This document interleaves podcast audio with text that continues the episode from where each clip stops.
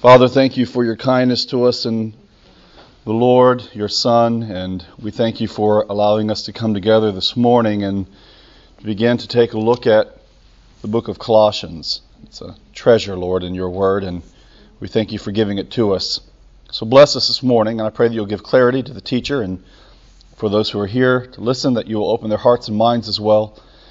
And if we walk away this, mor- away this morning, Lord, having encountered your word, we know it will be because of your kindness to us and because of the work of your Spirit. In the name of the Father, the Son, and the Holy Spirit, Amen. Amen. All right, come on in. Um, you know, I, I teach the uh, the Old Testament primarily. That's my world. Um, I, I, and I tease my students sometimes, you know, that the New Testament makes a nice appendix, you know, to the to that main book. Um, which I don't really believe that. Uh, I, I, I do like the New Testament very much. You know, it's in the Bible for a reason. Um, and so one of the, one of the one of the things I'm grateful for about what I get to do here at Advent is it allows me to push into territory that really in my sort of normal day job I don't get to do. Um, and so teaching New Testament and delving into that is is a real treat for me. Um, just so that you know kind of how I have my own, and I'm, I'm not sure it will always work out this way, but the way in which I think about the teaching rhythm here at Advent that I will sort of enter into, the way in which I'll tr- probably try to conceive of it is, you know, if I do something in the fall, it'll be Old Testament. If I do something in the spring, it'll be New Testament. And then if we do something in, in summer, um, it'll probably be something in Christian theology proper. So that's the way in which I sort of conceive of this in my own in my own mind. Whether or not that will work out that way, we will see, and you can hold me accountable to that. Um, but that's that's at least the way in which I conceive it. Now, once upon a time, I did do I did spend a lot of time with Paul, um, the Apostle Paul, and I I think I was telling my wife this last night on the couch a little late. I do think that the book of Colossians, if I were pushed into a corner and someone were to ask me, tell me one of your favorite Pauline epistles, I'd have to say Colossians would rank really, really high, um, if not right at the top. I mean, of course, Romans. I mean, who could, you know, Romans is a juggernaut, is it not? I mean, Romans is, to my mind, at the beginning of the Pauline collection of letters. Think about the way in which the New Testament canon is set up, right? You have the fourfold gospel Matthew, Mark, Luke, and John. And then you have the book of Acts. And then you move into the Pauline collection, which begins with Romans. Now, one of the things that you may be familiar with within New Testament scholarship is it's really par for the course to talk about Luke and Acts together, right? Um, so you'll hear, I hear this often ad nauseum, Luke Acts, Luke Acts, as if it's a single book or a two volume book. And the truth of the matter is that's probably the right way to understand the genesis or the beginning of the composition of both Luke and Acts.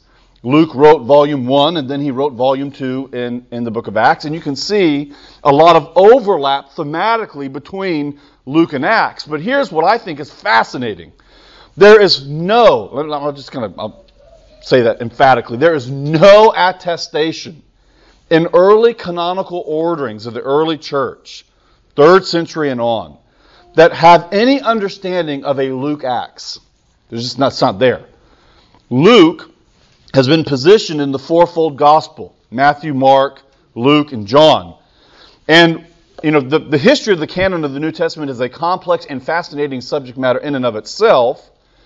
But um, the truth of the matter is, the, at least the fourfold gospel, Matthew, Mark, Luke, and John, began to travel together rather early. Matter of fact, I had a professor back in the day who wrote his dissertation arguing that the codex, the codices, which, you know this term, it's books. So we move from scrolls, you know, the long scrolls, to book form, where we actually have now a binding where something's brought together in more book page format. The argument that he made was that the actual beginning of the codex or the codices was for the sake of holding together the fourfold gospel Matthew, Mark, Luke, and John. And so, isn't, isn't the beginning of our, what we think of now as books as we have them, quite possibly historically had its, its immediate cause the ability to bring Matthew, Mark, Luke, and John together to travel together. Acts functions as a bridge that then moves us into the Pauline collection, and then we move into the Pauline collection with Romans at the head. Now, I don't know if I'd go to the guillotine over this, but I p- feel pretty strongly about it that um, Romans is at the head for a reason. It's at the head because it really establishes Paul's theological world. It functions as a guide, I believe, for the way in which we read the rest of the Pauline collection. Romans all the way to, oh, where does it end? Is it Philemon, right? Is that the last one? Titus, Philemon? Yes, Philemon. So that you have that 13 letter collection of Paul beginning with the book of Romans and it establishes something theologically. So I like Romans a lot. I mean, Romans is a big mountain, though. Who's done a Bible study in Romans? And who made it all the way through? Oh, yeah, three times. Wow, that's very impressive. I mean, you get to like to Romans 9, 10, and 11. I think that's about as complicated as it gets in the Bible. You know, it's like Romans 9, you know, I'd give myself for my own. Um, you know, the, the, big problem of election. Then you get in Romans 10, God's calling is without revocation. Then you get into Romans 11, I mean, grafting in. Then you get into Romans 11. And then by the end of it, I'm rather confused, actually. And here, Paul, and you know how Paul ends Romans 9, 10, and 11? I love this about Paul. Um, he ends it by pulling out his hymnal. I, I, I love that. Um, when we get so frustrated, what we think of as frustrating theological realities, election, predestination, Israel, and the, and the nations, these are just complex theological matters. Paul says, Isn't that wonderful? Let's sing about it, right? That's, that's, it's not a bad it's not actually a bad approach to complicated theological matters. Let, let our theology lead into doxology. Um, my two boys, who are quite chatty today in church, I'm a little miffed about it even in the moment. Um, one of them leaned over to me, who's got questions on top of his questions, and asked me, Do we sing the doxology every Sunday? Do you sing it every Sunday? And I said, Yeah, in some context or another, we probably sing the doxology every every Sunday. Um, that's right, right? Our theology, our confession, what we say we believe leads us into, into praise and to singing. We're going to come back to that. So I have a high regard for, for, for Romans. Now, but there's something about Colossians. Colossians is tight, right? I mean, when you go into Romans, it's like you feel you've entered into the Himalaya mountains. When you get into Colossians, I mean, Colossians is t- it's a rifle shot from Paul. It's probably written when Paul was in prison, and the arguments uh, vary on what prison Paul was actually in. Some uh, argue vociferously that Paul was in Ephesus, in prison there, which is quite close geographically to Colossae.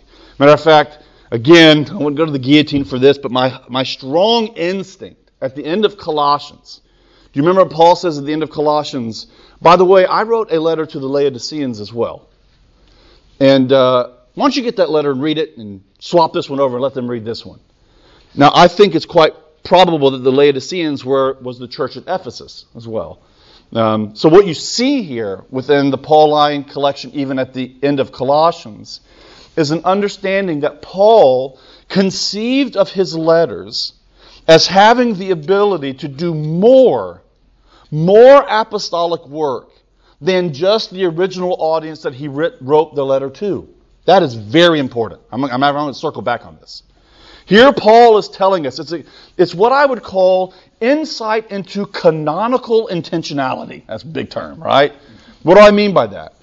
That the intentionality of a book like Colossians or a book like Ephesians has the ability to loose itself from its historical mooring in Colossae or Ephesus and move to other places so as to deliver the apostolic word in that situation too. Um, so, I mean, let's put this, this in our perspective. It also tells us that we recognize all of Paul's letters are occasional. All of them are. Paul wrote to the church at Rome. Paul wrote to the church at Corinth. He wrote to the church at Galatia. He wrote to the church at Colossae. It's highly occasional and, and it's situation specific but it's not bound by its historical particularity.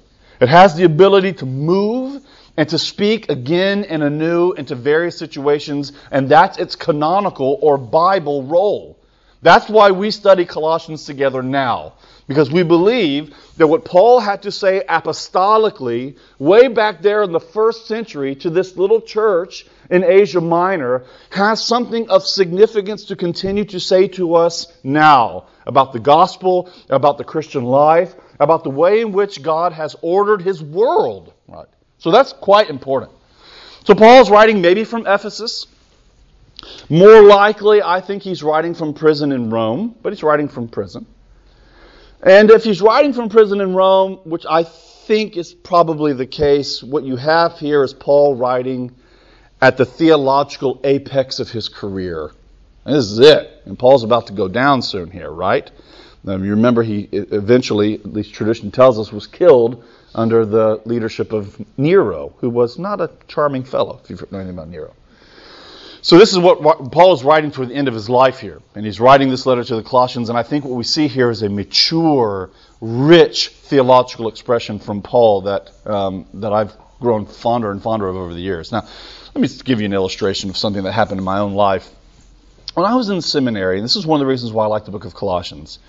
When I was in seminary, and I tell my students at Beeson Divinity School and tell students anywhere that seminary or theological education, it's not summer camp right? I mean, it's not the warm and fuzzies always. It's not Tuesday night we did kumbaya, and then Wednesday night we threw some sticks on a fire, and we just sort of huddled together, and man, it was just it was awesome. And I'm all for that, right? I met my wife in a Christian camp, so I'm for it, right? I believe in it. Good things can happen there. Now, bad things too, by the way, but good things happen. at, the, at the camp my wife and I worked at, it was a fundamentalist Christian camp, and and um, so you know they had all these rules, and they were very winsome in how they gave the rules. One of them was you know you can't smoke and and you can't make out with girls, and and and if you do, we'll have to send you home. And so what they said though, if we catch you smoking and making out at the same time, like we'll have to send you home and bring you back and then send you home again. That's what I have to do. um, so I tell my students that, that uh, seminary is not is not uh, summer camp; it's boot camp. Right? It's there are difficult things that one encounters. Some of you have taken courses like this, and you know what I'm talking about. You begin to encounter some complex things about the nature of the Bible. Um, I mean, you realize things like the New Testament canon that we work from, that all of our translations that we work from now um, come from a composite Greek text. It's not one single text, it's a composite thing that's a, a product of hard scholarly work. It's not just there, it had to kind of get there.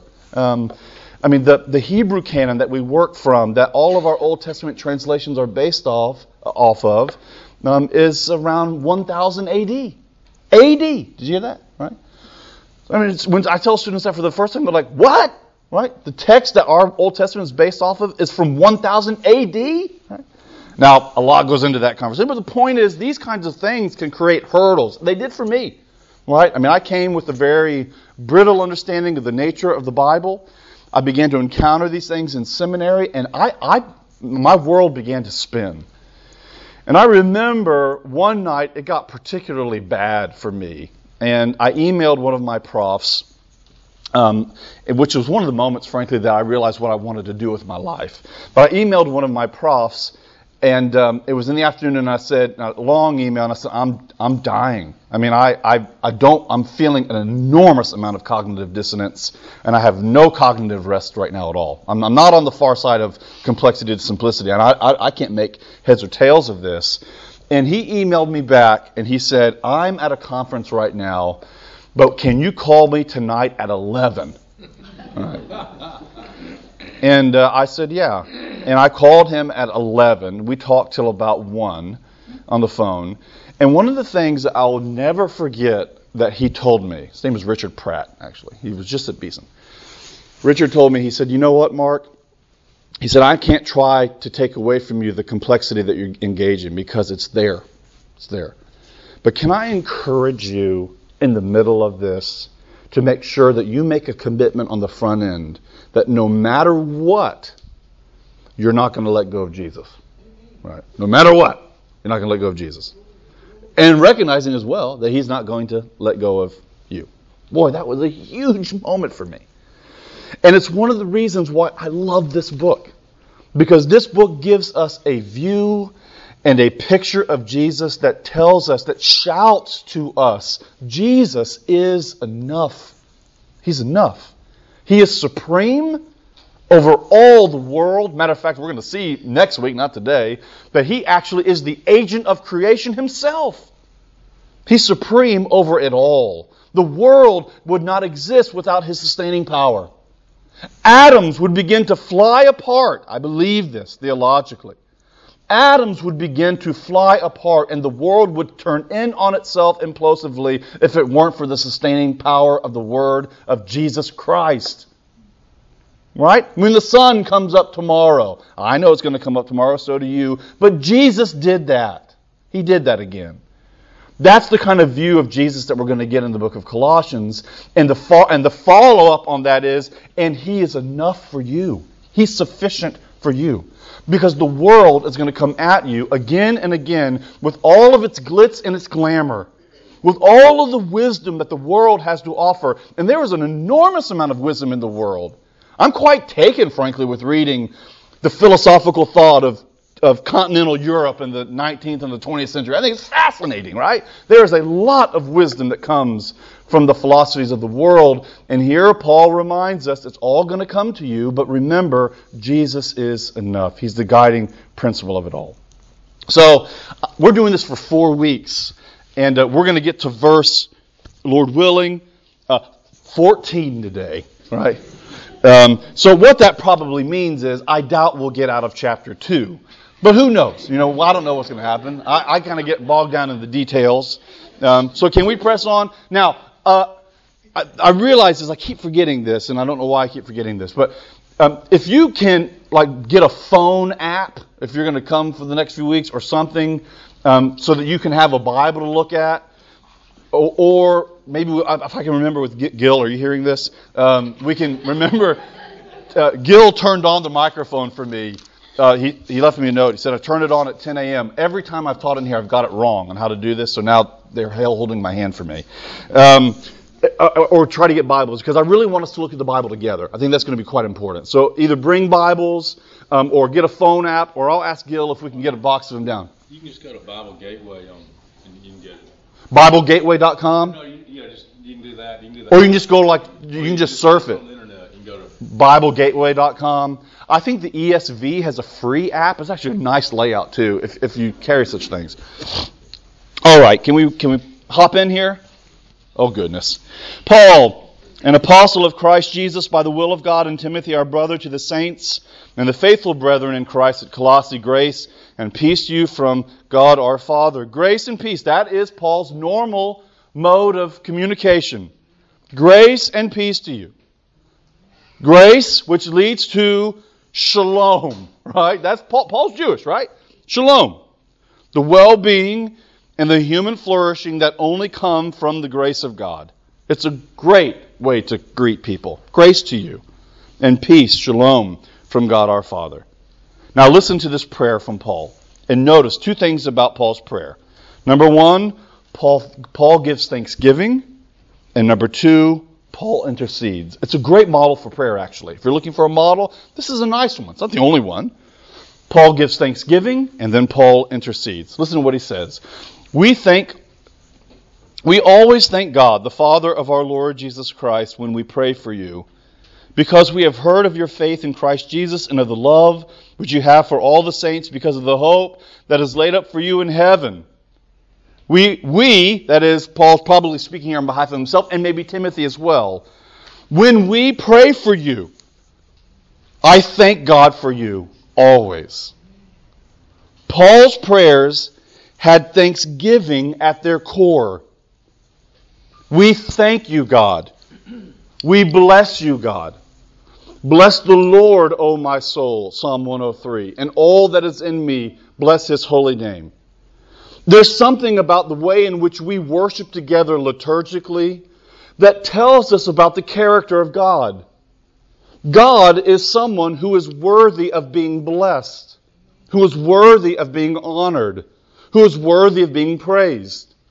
And here, when Paul leads with his right foot of prayer, how he leads is with, and you know the term, the Greek term there is Eucharisteo. Eucharist, with thanksgiving. Every time that I pray, when we pray together, we give thanks for you. Thanksgiving. Giving thanks in the Bible is the opposite of idolatry. Let me say that again because I think it's very important.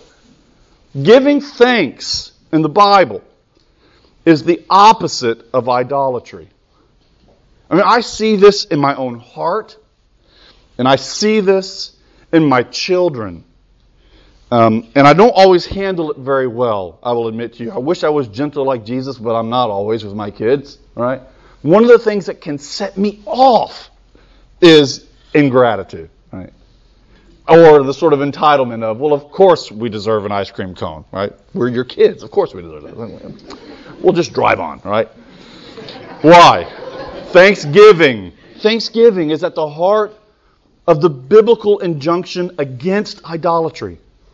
Because idolatry says, as it turns on itself, I can find something within my own resources or my own imagination or my own religious instinct. I can find something that can stand in the place of God. And we are all idolaters underneath our chest. All of us are. That's our inclination.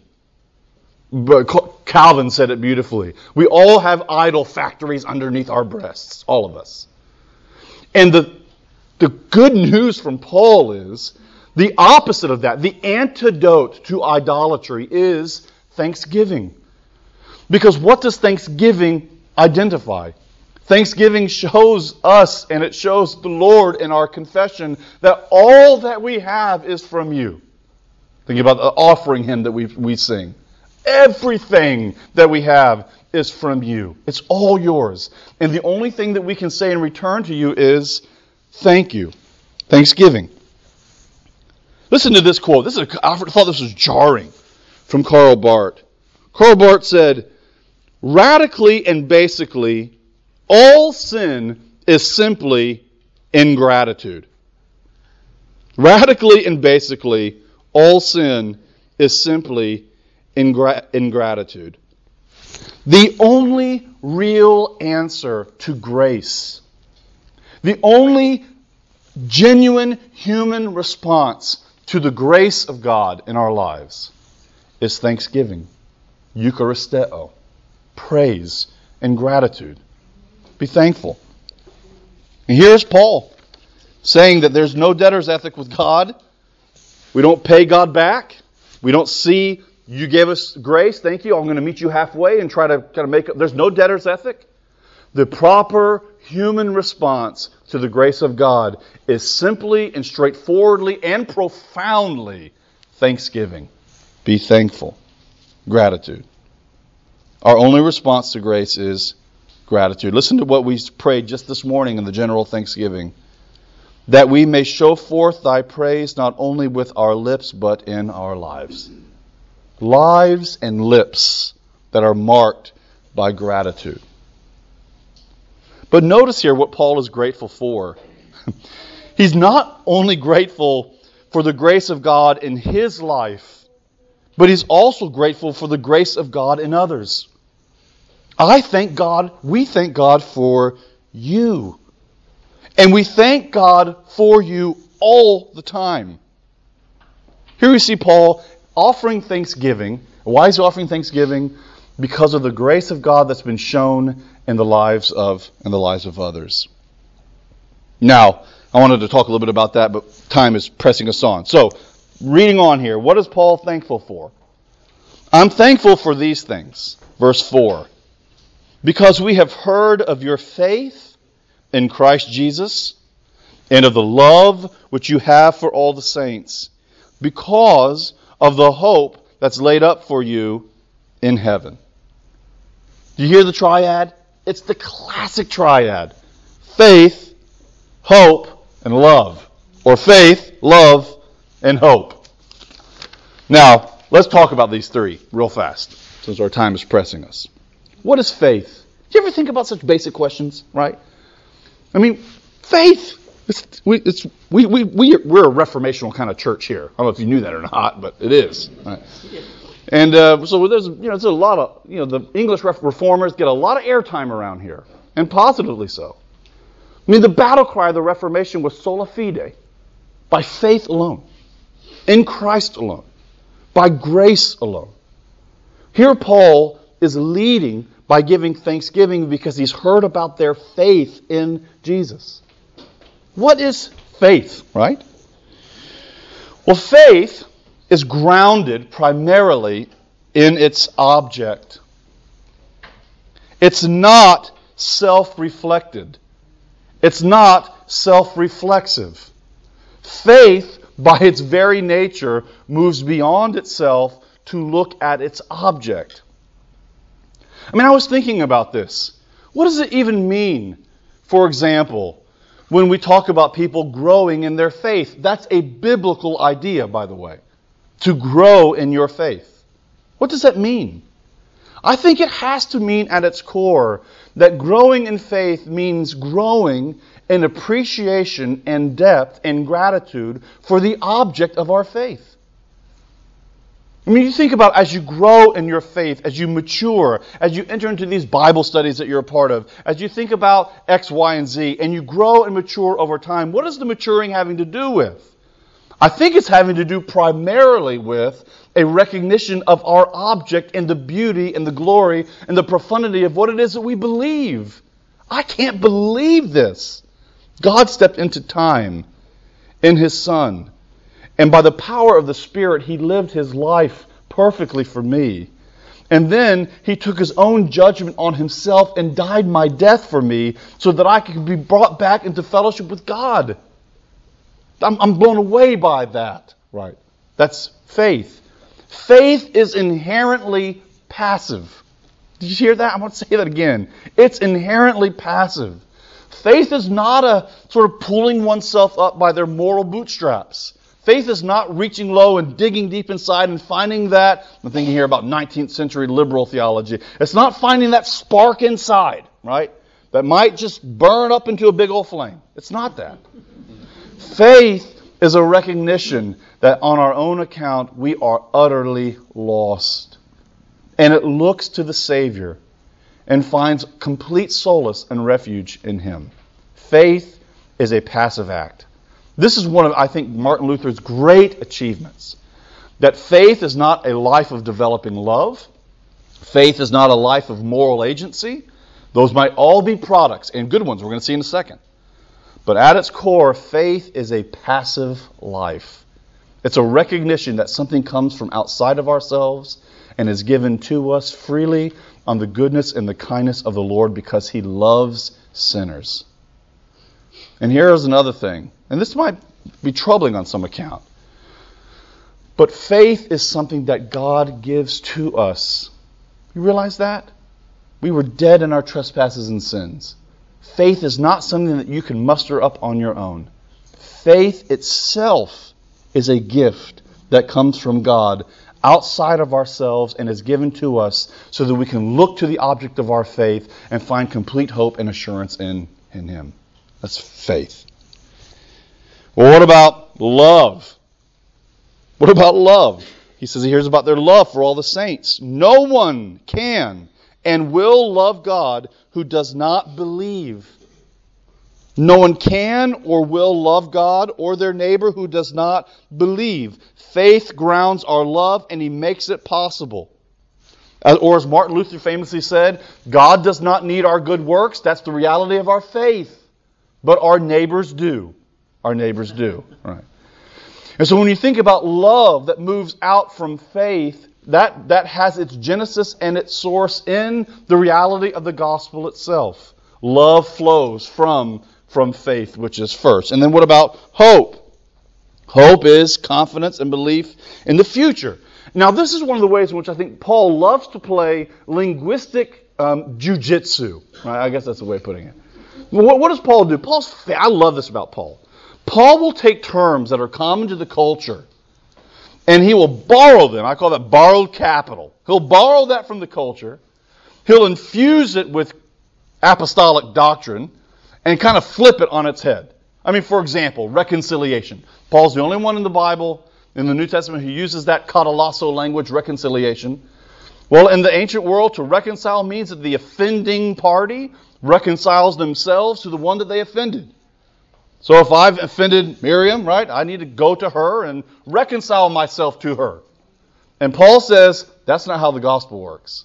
It actually flips that on its head.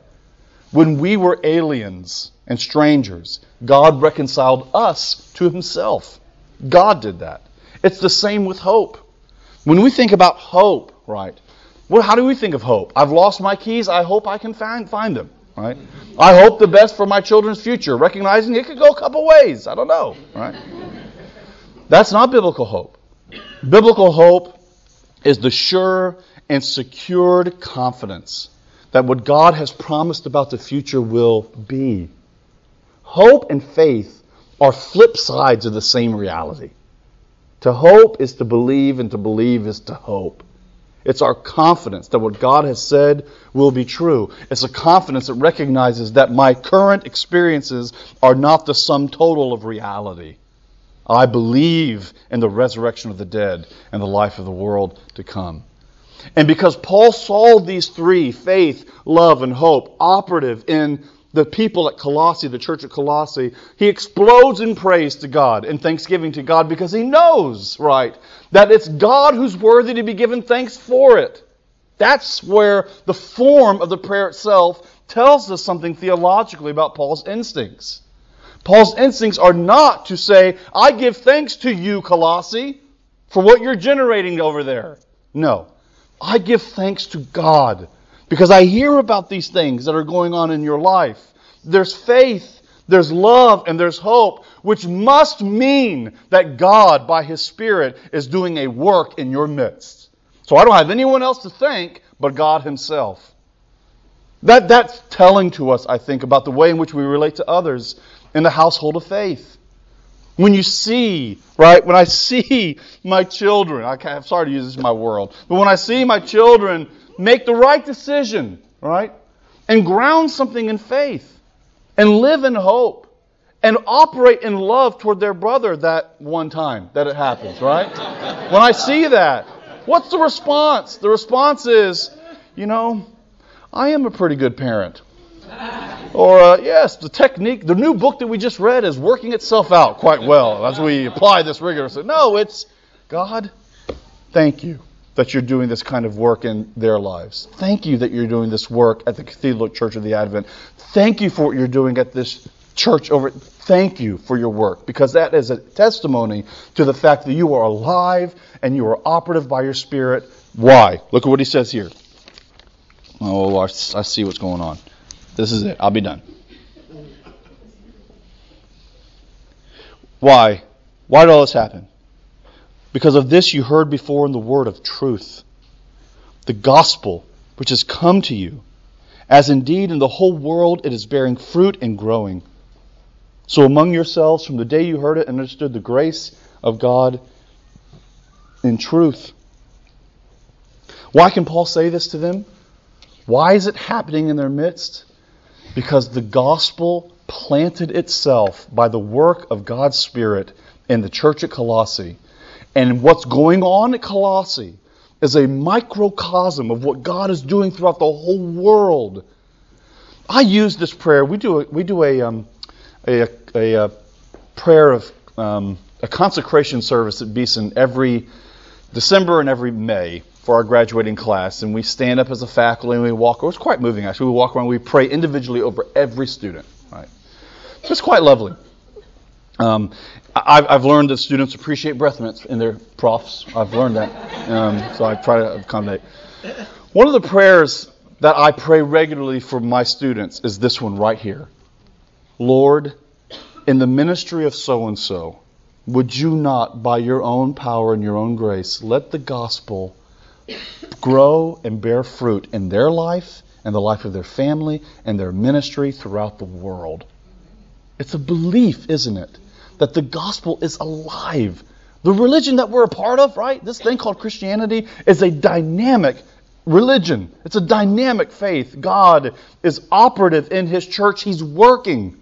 And what you see happening, say, in the Cathedral Church of the Advent, where the gospel in pockets here and there and throughout the whole place is planting its seed and it's growing and, and it's bearing fruit as we look around our communities. What we see here is a microcosm of what God is doing all around the world in Burundi, in Vietnam, in Peru, in a small little church in China. All around the world, the gospel is growing and it's bearing fruit. And it's a testimony to the fact that Jesus is alive and that God's Spirit is operative, and in that we have hope. That's the grounding of the gospel. That's the good news. Jesus is Lord and Jesus is Savior. He is reigning and He is saving. And He's doing it throughout the whole world.